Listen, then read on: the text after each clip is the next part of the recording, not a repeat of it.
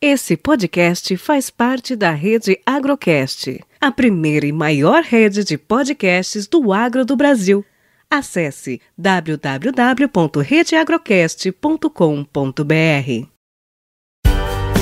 Você está no podcast Academia do Agro, dedicado à competitividade do agronegócio brasileiro, com abordagem de temas que fazem parte do seu cotidiano, trazendo dicas e sugestões para o seu trabalho. Vamos juntos!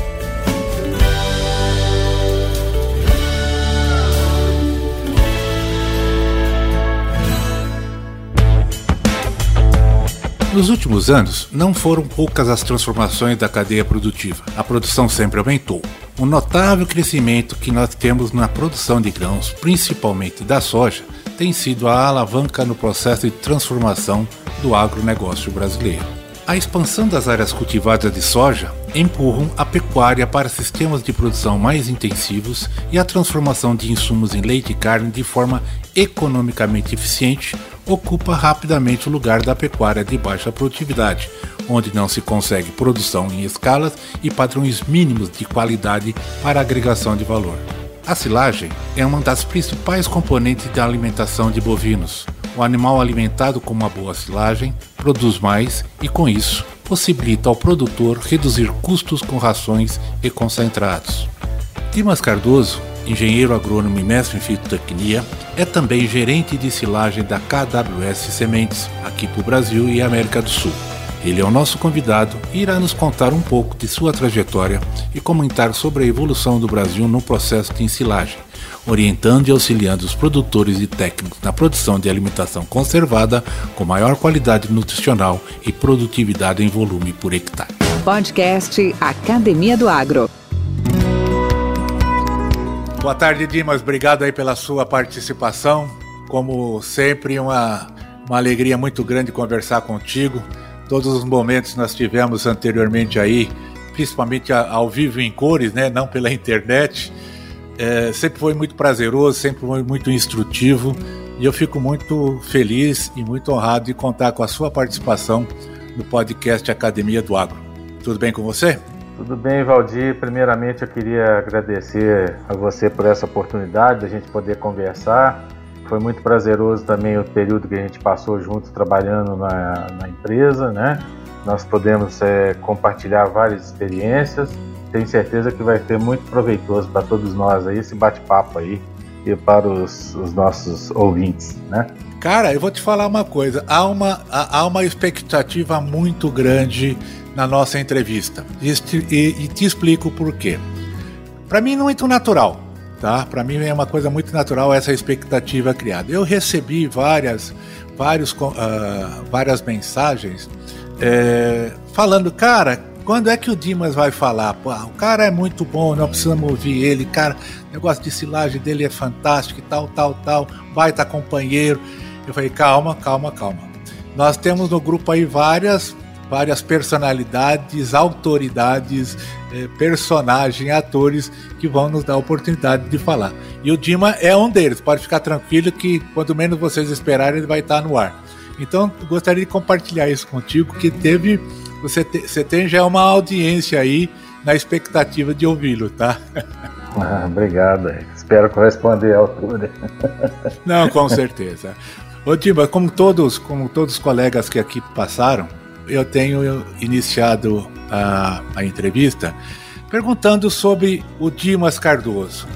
O Dimas pessoa, o Dimas garoto, o Dimas jovem. Conta um pouco da sua vida para nós. Então, desde cedo, minha vida pessoal é envolvida pelo interior do Brasil, né? E também sou filho de sitiante, meu pai gosta muito de fazenda também, minha família toda, né, meu cunhado, enfim. E a gente, desde cedo, eu queria fazer agronomia porque eu sabia que era a profissão do futuro, né, que é, a vocação do país, né. Então eu ingressei lá na, na Exacma, que eu, onde eu passei, que eu morava em Passos na época, próximo a Machado, e estudei lá de 78 a 82 fazendo engenharia agronômica, né. E depois, já com esse intuito de descobrir realmente a vocação de trabalhar na parte de desenvolvimento de produto, pesquisa, e eu já ingressei direto ali no mestrado na UFLA, em Lavras, e fiquei de 82 a 85 lá. Foi aí quando eu praticamente saí, naquela época era uma época maravilhosa, né? A gente já falava aquela época do pleno emprego, né? Que as empresas iam atrás dos, dos estudantes formando nas escolas, e eu tive a grata, a grata felicidade de, de já estudar é, por conta da Embrapa, né? Tive um projeto de trabalhar com soja na EMPA, no Mato Grosso, onde eu fiquei sediado em Várzea Grande ali por um ano. Infelizmente teve um problema com o governo lá estadual com relação ao governo federal na época. E a gente ficou um período lá que, é, que depois a gente teve que fazer uma mudança. E aí eu vim para a EPAMIG. Na EPAMIG eu fiquei mais três anos, né? Que foi de 86 a 89 e aí eu era pesquisador e gerenciava algumas unidades né, em Unai, Paracatu, Patrocínio, Patos de Minas, sempre ali pelo Alto Paranaíba e Noroeste de Minas Gerais. Né? Mas aí com eu, eu, entrei na iniciativa privada a partir de 89, né, nas Sementes Agroceres, e comecei a trabalhar ali já na área de desenvolvimento de produto e sempre trabalhando com milho e soja, né, nesse período inteiro. E nesse período aí, aí a Monsanto adquiriu a Agroceres na época, em 1999, né? Ainda fiquei por lá até 2006, trabalhando aí com milho, sorgo, agroquímicos. Depois eu, aí eu saí em 2006, né? Aí eu trabalhei na parte de consultoria agropecuária, onde atendia 17 grandes clientes aí, fiquei por um ano até ser convidado pela Pioneer Sementes, né? Aí eu vim trabalhar exatamente aqui no centro, norte de Minas, nordeste de Minas aqui, e fiquei na Pioneer é, como RTC desenvolvimento de produtos até 2014. E de 2014 até atualmente eu estou na KWS Sementes, desenvolvendo um trabalho que para mim era um sonho, né, que era trabalhar exclusivamente com silagem. Porque eu sempre acreditei nisso, as regiões que eu trabalhei é muito forte essa, essa parte de silagem, e a gente tem visto aí o que, que esse segmento está representando cada vez mais, né, em termos de tecnologia, em termos de, de resposta, em termos de pesquisa, em termos de envolvimento entre as áreas profissionais, né, sejam os zootecnistas, veterinários e agrônomos. Então eu estou tendo essa felicidade aí de trabalhar, comecei como especialista em silagem e hoje eu sou gerente de silagem da América do Sul, né, para a KWS. E aí nesse meio caminhar, nesse meio tempo aí, nós tivemos alguns prêmios assim que foram muito marcantes na minha vida, assim, pessoal, né? Eu tive um destaque de sogro na Grosses em 98, né? Que a gente saiu ali de 2 mil sacos, passou para 12 mil sacos, e até hoje a principal região que planta sogro, silageiro no, em Minas, em, no Brasil, né? Com mais de 25 mil hectares é a, a região norte de Minas, né? Então eu participei, a gente fica satisfeito de ter participado do desenvolvimento dessa região. Aí tive um prêmio também na Monsanto, DDA, né, que a gente foi lá para St. Louis, depois fomos para Maui, no Havaí, que foi em 2001, exatamente por criar um portfólio é, que gerou vendas aí nessa parte de silagem. Então, toda a vida a minha identificação foi sempre em cima dessa parte de silagem, né? E recentemente na KWS eu tive um destaque lá, o pessoal me deu um prêmio lá de embaixador de silagem, né? Que eu fiquei muito satisfeito por estar tá fazendo esse papel aí entre América do Sul, uma parte da Europa, né? Na Península Ibérica ali, pessoal ali que realmente nós estamos é, com um programa muito forte de silagem aí, né? E aí depois nós tivemos algumas publicações, né? Que é, começou lá com os trabalhos científicos, fiz um trabalho de arroz de soca, depois cinco trabalhos ali de produção de feno e rebrota de soja, na, na, na revista Ciência e Prática, e foi manual de silagem da Grosseres, da KWS também. Agora, recentemente, escrevemos um manual de sorgo e estamos com um manual de grão úmido aí no prelo, né? Naquele livro da Embrapa, 500 perguntas e respostas da cultura do milho, a gente escreveu junto com o Jacques lá a parte de silagem. E, enfim, é, nesses anos todos aí, a gente está batalhando aí para levar informação para os produtores, desenvolver novos produtos, que é uma paixão da, da vida da gente. Então, assim, eu fico muito satisfeito por ter trilhado esse caminho no passado e agora realmente a gente está colhendo fruto de, de tudo isso aí que a gente tem feito ao longo desses anos, ô Valdir. Poxa, velho, que bacana, hein, Dimas? Deixa eu, eu, eu, eu quero explorar um pouco também contigo essa, esse, toda a sua, esse, sua experiência, seu expertise na área de silagem. Mas assim, começando com uma pergunta um pouco mais geral, assim, entre as ameaças e os maiores desafios que os produtores brasileiros enfrentam, quais são, na sua opinião, os pontos que atrasam o crescimento da produção brasileira? Ah, o, o, os pontos que atrasam, primeiro, assim, a questão da cultura, né? Eu acho que é, nós temos que, assim, o, o que falta no, no, no, no, produtor brasileiro, principalmente nessa parte, esse, a gente que lida com é, nesse mercado agropecuário, é, é ser um pouco mais empreendedor, ser um pouco mais empresário, sabe? É, sair um pouco do tradicionalismo, sabe? Isso aí é, uma, é um fator que a gente lida. Isso que é muito fácil, que a gente vê muito em grãos, né? Um empreendedorismo muito grande, um investimento muito grande, um desenvolvimento fantástico. Então, o grande desafio é fazer essa coisa familiar, essa coisa tradicional da pecuária se tornar realmente uh, alguma coisa assim mais empreendedora, mais é como funcionar como se fosse uma empresa mesmo, sabe? E esse é um desafio que eu tenho levado ao longo dos anos, porque é, a gente verifica muitas fazendas do setor agropecuário, por exemplo, principalmente do setor pecuário, é, diminuindo, sendo substituindo, sendo substituído por outros grupos empresários maiores que têm um pensamento é, mais aberto, né? E mais profissional. Mais profissional. Então, esse seria um, um, um grande é, um, um, grande empecilho né, que, que a gente tem visto, e porque até o professor Sebastião Valadares fala uma coisa muito interessante, que é, se a propriedade ela não for lucrativa, não existe sucessão, e essa é a pura verdade, né? Ninguém quer dar aí um trabalho escravo, ganhar pouco, trabalhar muito, né, de sol a sol, 24 horas por dia, quase 365 dias, se você não tem alguma coisa em, em termos de compensação. Então o que eu tenho visto é isso. Felizmente, graças a Deus, as coisas têm sido muito rápidas, né? principalmente onde você tinha mais tradicionalismo. A gente está vendo assim, muita gente, claro, para, né? mas em contrapartida a gente tem visto que as pessoas que estão investindo no setor, que estão crescendo e que tá, as, os locais onde estão tendo sucessão rural, né?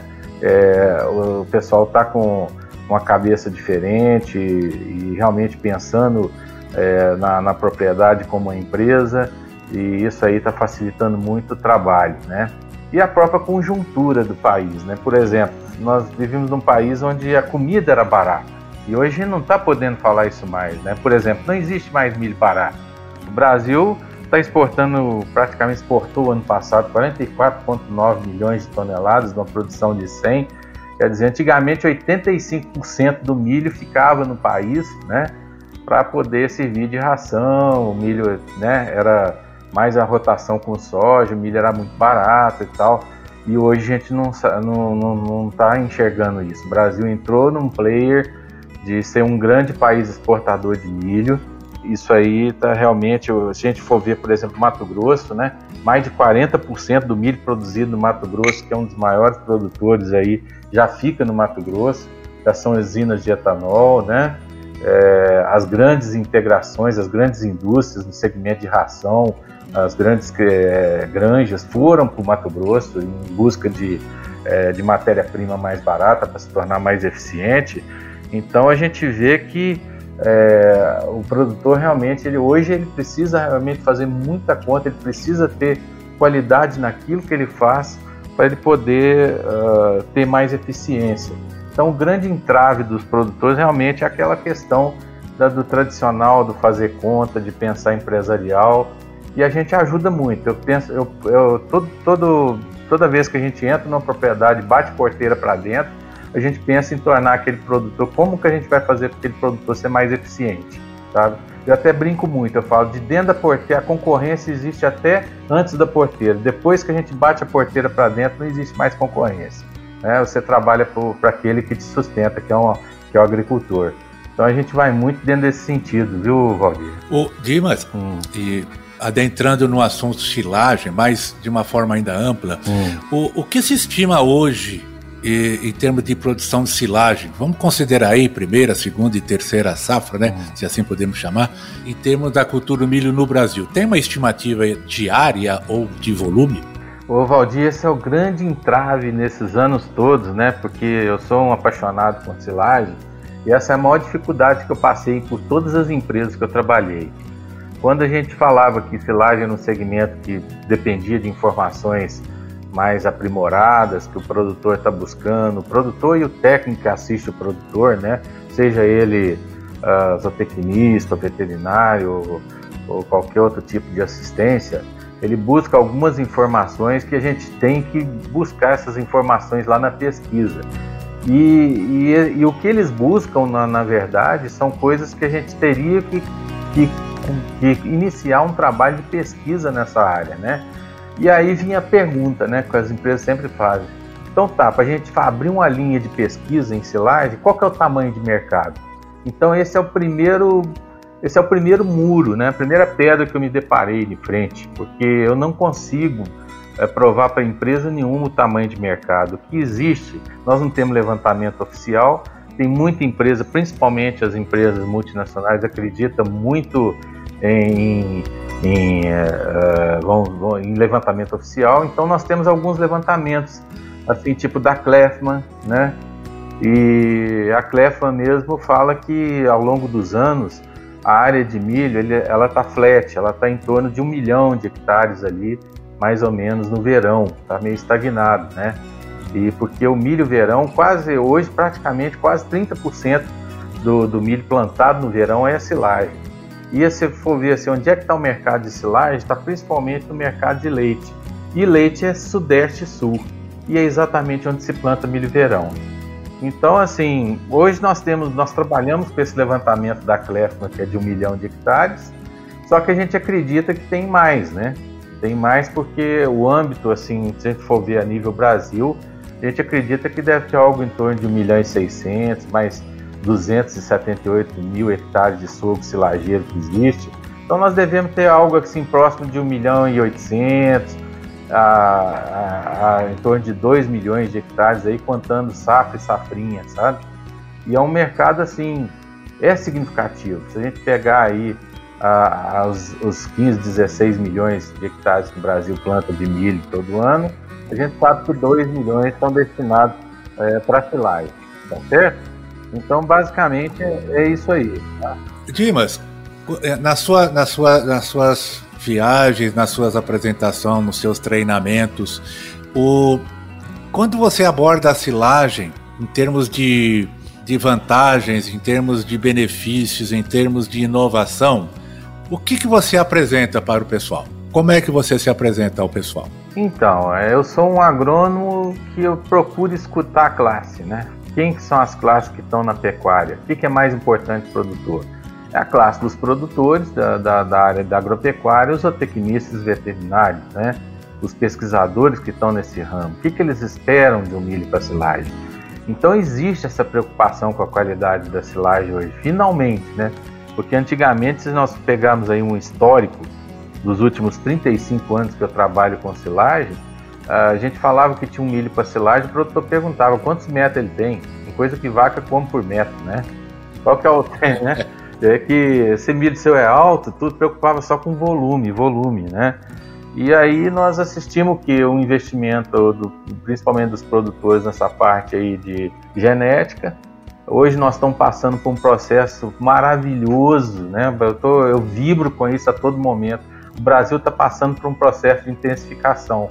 Se a gente pegar aí as áreas de pastagem, por exemplo, nós tínhamos aí 191 milhões de hectares, perto de 200 milhões de hectares aí nos anos, é, praticamente aos os últimos 30 anos, vamos pôr aí 30 anos atrás, e hoje isso aí caiu 15% das áreas de pastagem. E se a gente for, por exemplo, visitar umas áreas, o último reduto de pastagem que tinha no Mato Grosso, que era a região do Xingu, está se transformando em soja e milho safrinha. Então hoje pastagem, é, a gente tem condição de aumentar muitas áreas de, de cultivo em cima dessas áreas de pastagem, porque o Brasil está passando por esse processo de intensificação. Então, todo lugar que você vai, você encontra um compost barn, um cristal, e aí são vacas e bois que não vão mais pastejar. Eles vão comer silagem o ano inteiro, né? E vão é, ser submetidos a, a, um processo de intensificação, porque a pastagem está sendo, está é, tá, dando lugar aí para agricultura que é mais rentável. É rentável, inclusive, até para o pecuarista, se for arrendar a terra, é mais rentável do que ele continuar com aquela história de um boi por hectare ou um, um hectare, meia cabeça por hectare, igual muitas degradadas têm aí, né? Então, é, hoje, o Valdir, eu digo, eu digo assim, por que, que eu, tô, eu fui falar sobre isso agora? É porque nós passamos por um processo de mudança muito grande. produtor hoje, eu tenho que preparar a minha equipe hoje para responder umas perguntas para o pro produtor, porque antigamente você falava assim, eu tenho um milho bom para silagem, era essa pergunta. Ele é alto, ele produz volume, só que hoje o produtor vira para você e fala assim, é, tudo bem, eu vou, se você tem um milho bom para silagem, o que, que ele me oferece de vantagem em termos de produção de leite ou produção de carne? Então ele quer saber quantos quilos de leite por hectare aquela silagem vira, quantos quilos de carne aquela silagem vira, qual que é o poder de conversão, qual que é a energia da silagem, qual que é o teor de amido, qual que é a digestibilidade da fibra. Ai, mas por que, que quer saber isso? Por exemplo, uh, segundo estudos aí, 1% de amido equivale a 350 ml de leite. Né? 1% de digestibilidade na planta equivale a 200 é, gramas de leite. Então você pega um milho, por exemplo, em relação ao outro que tenha 4%, 5% a mais de digestibilidade na planta, aquele milho ali dá um quilo de leite a mais por cabeça dia. Então hoje a informação ela se propagou de uma forma muito rápida. E hoje nós precisamos estar com essa informação na ponta da língua para a gente poder fazer essa comunicação para o pro produtor e, e e trabalhar de uma forma segura, porque antigamente às vezes a gente recomendava um milho pensando na parte agronômica e de repente quebrava o leite do produtor, que é o mais importante, ou quebrava um confinamento ali que ele tinha que é, incluir mais, mais milho na dieta para cobrir alguma deficiência que o milho tinha, ou de digestibilidade, ou, ou, ou de participação de amido, participação de grãos. Então hoje, é, trabalhar com silagem é um profissional diferenciado porque ele tem que chegar no produtor, e quem me ensinou isso foi o pessoal ali do, do Paraná que começou com isso, né, para variar sempre ali na região dos Campos Gerais, que o pessoal é, é, começou com a, uma pecuária muito profissional, muito empresarial, muito intensiva, né, com órgãos de pesquisa por trás. Então é, é fantástico hoje. Então eu chego no produtor hoje, se eu não tiver esse tipo de informação qual que é o percentual de amido, quanto de matéria seca que ele produz. Veja que a altura não é mais importante, porque antigamente os milhos eram altos, mas como a produção de grãos era limitada, a produção de matéria seca é baixa. Então você tem produção de volume, mas você não tem aquilo que o animal vai comer, que é a matéria seca. E a qualidade da silagem em si também era muito é, incipiente, né? Então hoje o, o produtor busca obter o máximo de energia e digestibilidade numa planta de milho, e para isso você tem que estar tá munido de informação, você tem que montar ensaio, você tem que fazer análise bromatológica, você tem que capacitar a equipe para chegar no produtor e falar, olha, realmente esse milho aqui vai te trazer mais benefício, ele vai reduzir teu custo da sua dieta ou ele vai aumentar a produção dos seus animais, enfim, é, é, um, é um segmento que muita gente desconhece, mas profissionalizou muito rápido. Essas informações elas estão uma velocidade muito grande e a gente precisa acompanhar isso. E as empresas estão ligadas nisso, sabe, Valdir? Se a gente for ver aí hoje, nós temos vários colegas de várias empresas aí, eu vou citar alguns como Robson na Pioneer, como Palhares na, na Monsanto, enfim, várias pessoas, vários profissionais aí né, que estão trabalhando, Zampar na, na, na Biomatrix, que estão trabalhando em pró né, de realmente fazer trabalhos com silagem, testes, né, é, para verificar realmente é, o que, que aquele milho vai trazer de benefício para o pro produtor. Porque quando a gente realmente tem um milho que bem cuidado agronomicamente, mas que entrega vantagens para ele do ponto de vista bromatológico, é, ele tem um ganho muito grande, principalmente na, naquela questão do que pesa mais hoje para o produtor, seja de carne ou leite, que é o custo de alimentação. Então, quanto mais milho no, no, na silagem você levar ou com, e plantas com boa digestibilidade, menos você vai gastar com milho, grãos depois para colocar é, na dieta, né? Pra, e vai encarecer o custo de produção. Então hoje essa é uma linha, inclusive uma linha de sobrevivência na atividade, porque os outros custos não dá para você trabalhar. Você não tem como atuar, por exemplo, na energia elétrica, no custo da mão de obra, na infraestrutura, no custo de medicamento, é, enfim. O que, que sobrou para você mexer? Alimentação. E aí realmente é onde a gente atua muito forte, Valdir. Podcast Academia do Agro. Eu tive, olha que coisa interessante, eu tive há uns dias atrás, umas semanas atrás, um colega lá do Rio Grande do Sul. Ele me ligou e, não colega, é, foi, foi companheiro de, de trabalho, né? Ele não é, não é da área agronômica. E ele me ligou, passou uma mensagem dizendo assim: Ah, seu Valdir, eu tô, eu tô trabalhando agora no escritório de advocacia e e eu tô com um caso aqui que me fizeram a pergunta e eu não soube responder. E aí eu tô me, me acudindo contigo. E que é o seguinte, tem um senhor que tem uma que tem uma está ah, uh, se aposentando, não tem um projeto de aposentadoria. Essa advocacia só trabalha com, a, com projeto, processo de aposentadoria. E ele está uh, com o projeto de aposentadoria dele negado porque uh, o, o órgão responsável disso daí não acredita que a renda dele pode estar baseada em 100 mil litros de leite por mês e ele só tem 15 hectares. O que, que o senhor acha disso? Aí eu falei, meu jovem, é o seguinte: é, é, hoje a tendência da silagem, como você há pouco também abordou, é, é, é cada vez é, o boi, o boi não anda mais. A vaca, a vaca em lactação, ela fica ela fica praticamente imóvel nos freestalls, nas, na, nos estábulos, né? E a alimentação no coxo, cuidado, genética, e, e é possível sim. É lógico, para 100 mil litros de leite mês, é, usando como média, sei lá, uma média de 20 litros por vaca, lactação, boa genética, né? Vaca holandesa, aquela coisa toda, ele vai precisar de umas 150, 200 vacas é possível sim. Né?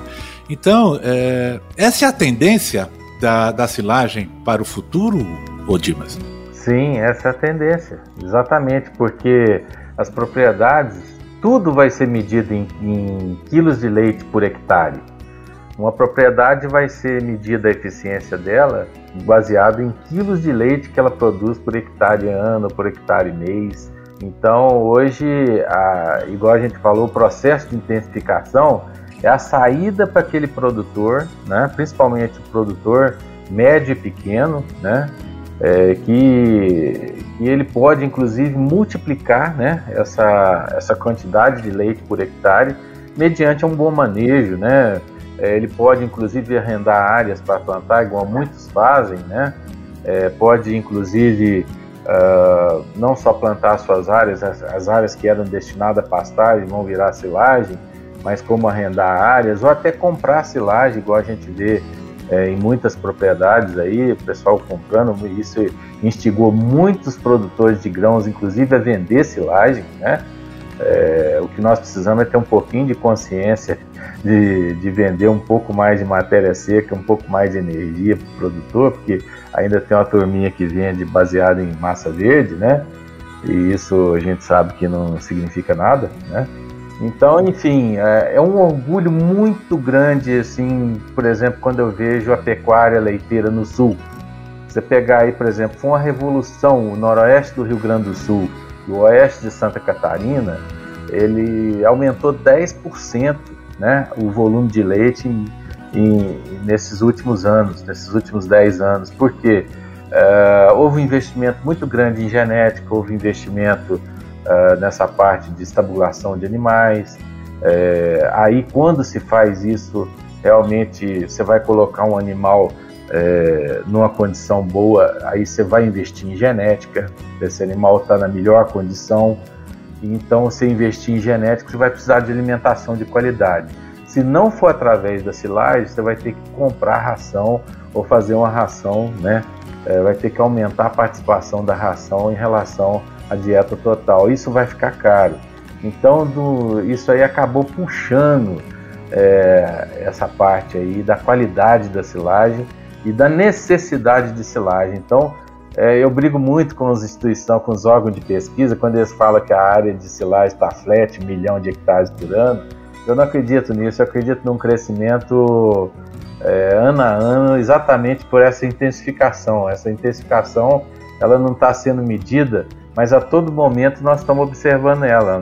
Nós estamos andando na estrada e estamos vendo um galpão, né? Sempre galpão, animais fechados lá dentro, ah, o ano inteiro, porque só o conforto animal, só de jogar um animal lá para dentro, aumenta 4, 5 quilos de leite a mais pelo conforto, né?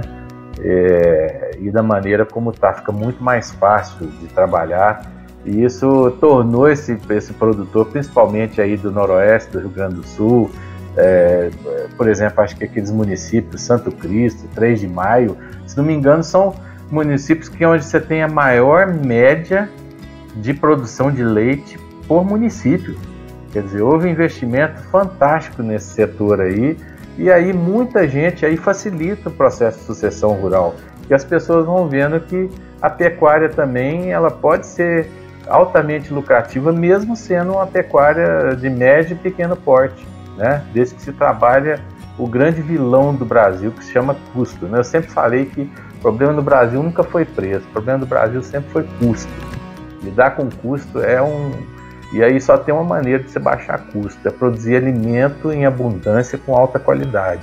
E aí a gente está vendo isso aí. Então hoje, por exemplo, eu miro muito nessas regiões, que são a região do Rio Grande do Sul, né, o centro do noroeste do Rio Grande do Sul, oeste de Santa Catarina, a região do Paraná também como um todo, né, mas basicamente ali o oeste Santa Catarina, de, de, de Paraná, o, o, o, sudoeste do Paraná e a região do Campos Gerais, o sul de Minas, Alto Paranaíba Zona da Mata, porque Minas Gerais é, é tudo esparramado mesmo, e a central goiana. Então essas regiões que eu acabei de falar para você, talvez represente aí algo em torno de 80, 90% do leite produzido no Brasil e aonde a pecuária está se intensificando muito. Então é possível sim a pessoa ter alta lucratividade é, mediante a, a, tecnologia e o investimento que ele está fazendo na propriedade. Tá? Não importa o tamanho. E eu uso isso muito de exemplo. Tem gente que acha que para ter alta tecnologia precisa ser grande. Não precisa. Né? é, na verdade, o que importa é o que sobra no bolso, não é o tamanho. Né? E dá para viver bem disso. Então, basicamente é isso. Podcast Academia do Agro. Me fala uma coisa. Você, americano vermelho, não dá para falar roxo, né? É vermelho. americano. É, é a moto, torcida. A, é, é, é, é um fascinado e apaixonado por moto. Sim trilheiro, né? Faz, as, faz todas as suas caminhadas. Sim. Conta para mim, junto com as suas atividades profissionais, uhum. é, qual foi a coisa mais engraçada ou estranha que já aconteceu com você? Ah, nossa, tem nessa vida assim, é, a moto para mim é uma válvula de escape, né? é assim, é aquilo que tem gente que fala que é pescaria, mas alguma coisa que você faz que você dá uma desligada ali para você dar uma descansada, tudo, para você recarregar energia e voltar com a força toda, né? Principalmente depois que você volta, você volta com aquela saudade ali mesmo, tudo. Mas é, muita gente me pergunta, fala, mas não é possível, você com esse conhecimento, não é possível que você vai, você gosta mais de moto do que fazenda, do que essas coisas. É porque realmente a gente procura se dedicar mais em prestar serviço para o produtor do que eu tenho a impressão que vai chegar um momento, né, que eu vou querer também cuidar de alguma coisa minha, é, mas é, o momento assim eu, eu me julgo um prestador de serviço, essa é a missão, né?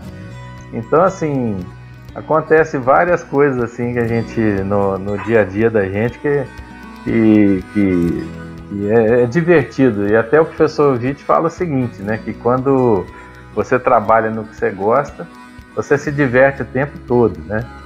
Então, é, para mim, é, trabalhar com silagem é um fato, já é um fator divertido, né? O tempo todo a gente está. Então tem muitas passagens, muitas coisas interessantes que, que passou. Ah, com relação à América, infelizmente, a América, a torcida, a gente vive de passado, né? É, a torcida deve estar toda em quarentena, porque é tudo mais.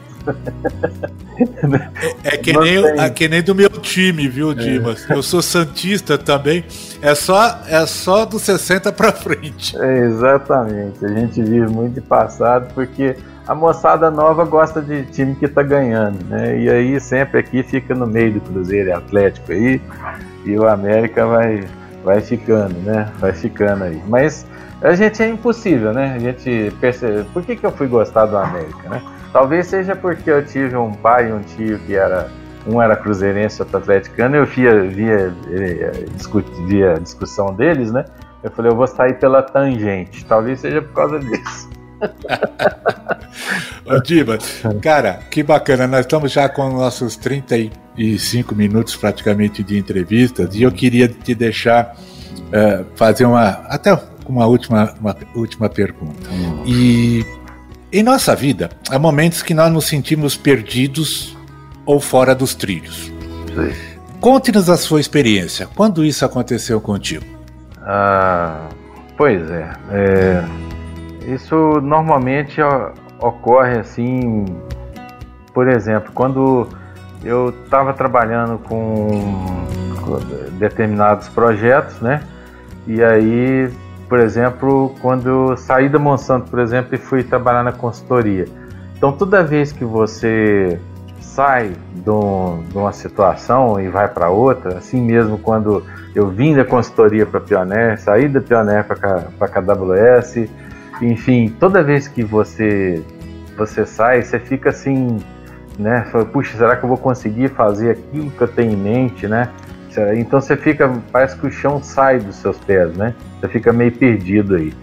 É, nessa e o que, que você toda. fez para superá-las? Ah, exatamente. A gente foi a fundo e tem pessoas também que acreditou no projeto. Então isso é fundamental, né? Então eu, eu digo que eu estou me realizando muito no trabalho que eu estou fazendo na KWS. Por exemplo, que muitos projetos que a gente tinha no passado a gente está conseguindo executar até porque é uma empresa alemã e lá 80% do milho é destinado para silagem ou biomassa, né? Eles fazem energia de milho, daí, daí para vocês terem ideia que, né? Então, é, assim, e acreditou muito no projeto e assim, é, a gente tem hoje um, um carro que dá, faz, é, pra, chama Projeto Silomais, é um automóvel que faz diagnóstico de qualidade de silagem nas fazendas, ajuda o produtor, principalmente no aspecto de manejo, vai até o manejo. Abrimos uma linha de, uh, de contratação para zootecnista. Onde é que já se viu, né? Empresa de semente trabalhar com zootecnista. Hoje nós temos gente trabalhando nessa área, sinal que as empresas estão acreditando é, nesse mercado, né?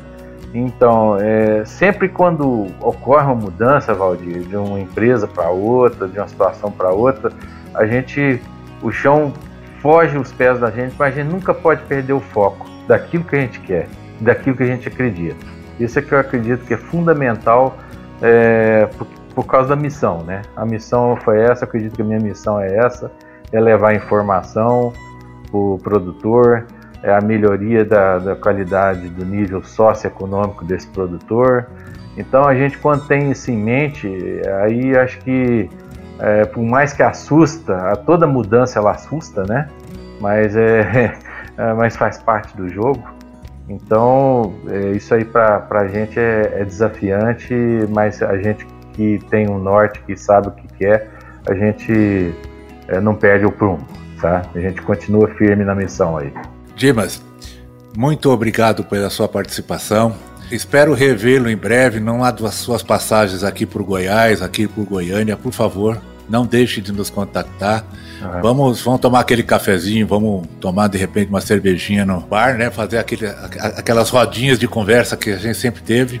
É, e uh, gostaria de deixar aqui o espaço da Academia do Agro à sua disposição, qualquer momento, qualquer oportunidade que tiver, desejo que tiver, por favor. É uma, para nós vai ser uma, uma honra, uma satisfação muito grande. Deixo para ti a última mensagem. Então, eu agradeço muito a oportunidade, Valdir, da gente conversar sobre isso. Eu acho que hoje nós estamos muito felizes né, de estar nesse ramo é, da alimentação e do agro, porque esse ramo realmente é, não parou e isso aí depende, o, o país depende disso e muito satisfeito. Aquilo que acreditei lá no passado, né, há 35 anos atrás, que, é, que a agricultura e a pecuária seria é, a vocação do país, né? Finalmente, acho que isso aí está é, tá implícito aí nos últimos anos, né? O que, é, o que é a vocação do país e que realmente eu acho que vai ser um momento muito bom, principalmente nesse aspecto desse desenvolvimento dessas novas fronteiras, né? Então, acho que agora também a gente vai passar por um processo. A gente ainda tem muita coisa para aumentar, mas a gente pode aumentar em cima daquilo que não está sendo utilizado. Então, eu gosto muito também da, da integração lavoura-pecuária, porque isso aí é realmente é outro, para mim, a segunda revolução depois do plantio direto. Então, assim, eu acho que o país realmente nos próximos anos nós vamos ter, é, é como diz o, o Dr. Ars Paulinelli, né? A agricultura temperada, ela, ela, ela parou, ela não tem para onde ir mais, né? E já cresceu muito. Agora chegou o momento da agricultura tropical. E graças a Deus nós estamos inseridos dentro desse contexto da agricultura tropical. E aí a gente realmente tem muito que fazer, muito por trabalhar. Então eu fico muito satisfeito de estar passando por um momento desse onde tudo que se faz está sendo bastante intensificado e isso aí vai abrir muito mercado para nós e para as pessoas que estão chegando aí e estão aproveitando aí a cabeça aí da, dessa turma que bateu cabeça a vida inteira aí para que esse país nosso seja um país realmente que o país que a gente sonha, né? Então esse é o objetivo e é um privilégio, um privilégio muito grande. Não estou tá só falando com você, mas é um privilégio trabalhar naquilo e acreditar naquilo que a gente, na missão que a gente vê e naquilo que a gente gosta de fazer, né? Então isso aí realmente é um privilégio, a gente prefere, a gente, é, a gente acha que se Deus quiser, né, dentro da missão da gente, nós vamos deixar uma boa contribuição aí, para mim isso, isso me basta. Não há dinheiro que paga isso. Dimas, é isso aí mesmo. Meu amigo, abraço a todos os seus, saúde aí a todos. Dê um forte abraço a todos os nossos colegas e amigos que você for encontrando na sua, na sua caminhada aí. Fica com Deus. Obrigado. Obrigado, Valdir, pela oportunidade, tá? Valeu. Com temas expressivos e dinâmicos, esse intercâmbio semanal visa oferecer um melhor desenvolvimento em suas habilidades profissionais e nas atividades e práticas do seu cotidiano. Somos da Academia do Agro o podcast para todos aqueles apaixonados pelo agronegócio. Te aguardamos no próximo episódio. Até lá!